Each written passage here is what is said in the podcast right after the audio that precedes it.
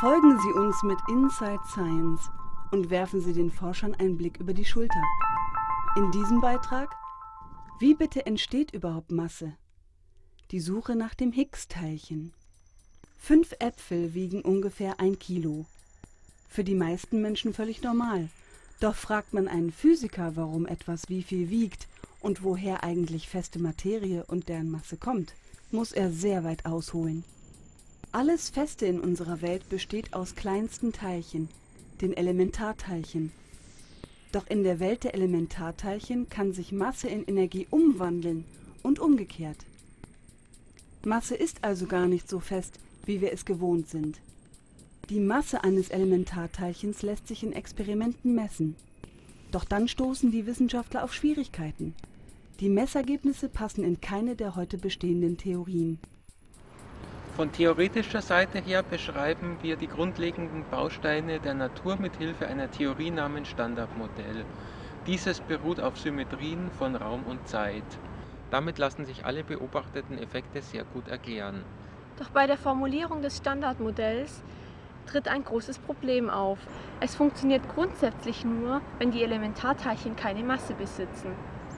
Die Theorie lässt uns keine andere Wahl, wir können keine explizite Masse für die Teilchen aufschreiben. Was wir jedoch machen können, ist einen Trick zu benutzen. Wir lassen die Teilchenmasse los, fügen aber eine Wechselwirkung mit einem anderen Feld ein, dem Higgs-Feld.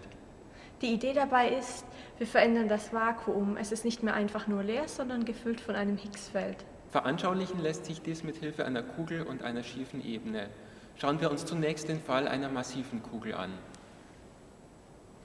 Hier rollt die massive Kugel die schiefe Ebene nach oben und wird durch die Schwerkraft abgebremst.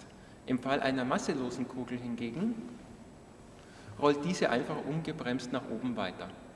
Befindet sich die schiefe Ebene in einem Glas mit Honig, so wird die masselose Kugel durch die Zähigkeit des Honigs abgebremst. Sie verhält sich durch die Wechselwirkung mit dem Honig also effektiv so wie eine massive Kugel. Bei uns spielt das Higgsfeld die Rolle des Honigs. In diesem Higgs-Honigfeld können sich nun kristalline Honigklümpchen bilden, die sich in dem restlichen flüssigen Honig bewegen, diese entsprechenden Higgs-Teilchen. Die Suche nach dem Higgs-Teilchen ist eine komplizierte Aufgabe. Schauen wir uns hier den Detektor an, und von hier und hier kommen die beiden Protonenstrahlen herein. So erzeugen diese neben anderen Teilchen auch das Higgs-Boson. Bevor dieses allerdings den Detektor erreichen kann, zerfällt es wieder in zwei oder auch möglicherweise mehrere andere Teilchen und nur diese lassen sich im Detektor nachweisen. In welche Teilchen ein Higgs-Teilchen zerfällt, hängt von seiner Masse ab. So kann beispielsweise ein leichtes Higgs-Teilchen über seinen Zerfall in zwei Lichtteilchen im Detektor nachgewiesen werden. Wie können wir nun das Higgs-Teilchen nachweisen?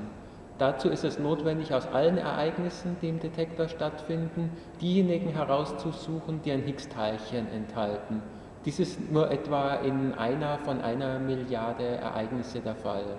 Kommen wir wieder zurück auf unser Beispiel mit den beiden Lichtteilchen. Hier kann man alle Ereignisse aussortieren, die nicht mindestens zwei Lichtteilchen enthalten. Dies lässt aber immer noch viele Ereignisse übrig. Wie können wir diese weiter reduzieren? Eine Möglichkeit wäre zum Beispiel, nur diejenigen Ereignisse zu betrachten, bei denen die Lichtteilchen nur Energien in einem bestimmten Bereich haben. Dies reduziert viele der falschen Prozesse.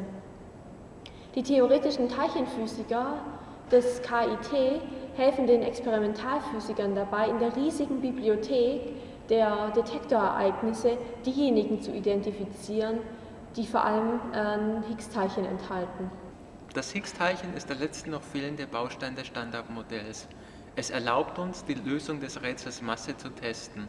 Ist die Natur wirklich so aufgebaut, wie wir sie im Standardmodell formuliert haben?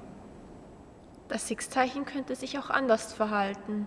Im Standardmodell haben wir eine möglichst einfache Lösung aufgeschrieben, doch dies könnte nicht ausreichend sein. Deswegen ist es so wichtig, das Higgs-Teilchen zu finden und seine Eigenschaften zu bestimmen. Wir haben vorher gesehen, die Teilchen erhalten ihre Masse durch die Wechselwirkung mit dem Higgs-Feld. Dies bedeutet, dass sie auch eine Wechselwirkung mit dem Higgs-Teilchen besitzen. Deren Stärke sollte proportional zur Masse der Teilchen sein. Dies ist eine Vorhersage, die wir testen können. Dazu nehmen wir Prozesse, die Higgs-Teilchen enthalten und mit denen wir im Detektor messbare Ergebnisse erwarten und diese simulieren wir im Computer. Daraus können wir dann Mittelwert und die erwarteten statistischen Schwankungen ablesen. Dann vergleichen wir diese mit den realen Ergebnissen. Sehen wir nur eine kleine Abweichung, so ist dies eine normale erwartete statistische Schwankung. Sehen wir aber eine große Abweichung, dann bedeutet dies, dass unsere Theorie so nicht richtig ist. Wir müssen uns also eine neue Theorie überlegen, die diese beobachtete Abweichung erklären kann. Wir berechnen die Anzahl der Ereignisse, bei denen ein oder zwei Higgs-Teilchen produziert werden. Dafür verwenden wir Erweiterungen des Standardmodells.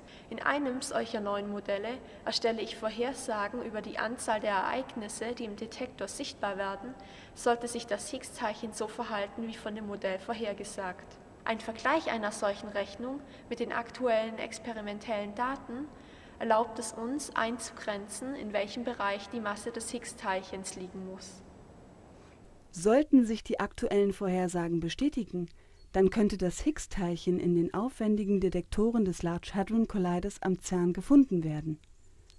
Damit wäre der letzte fehlende Baustein des Standardmodells gefunden und eine der fundamentalen Fragen der Teilchenphysik beantwortet.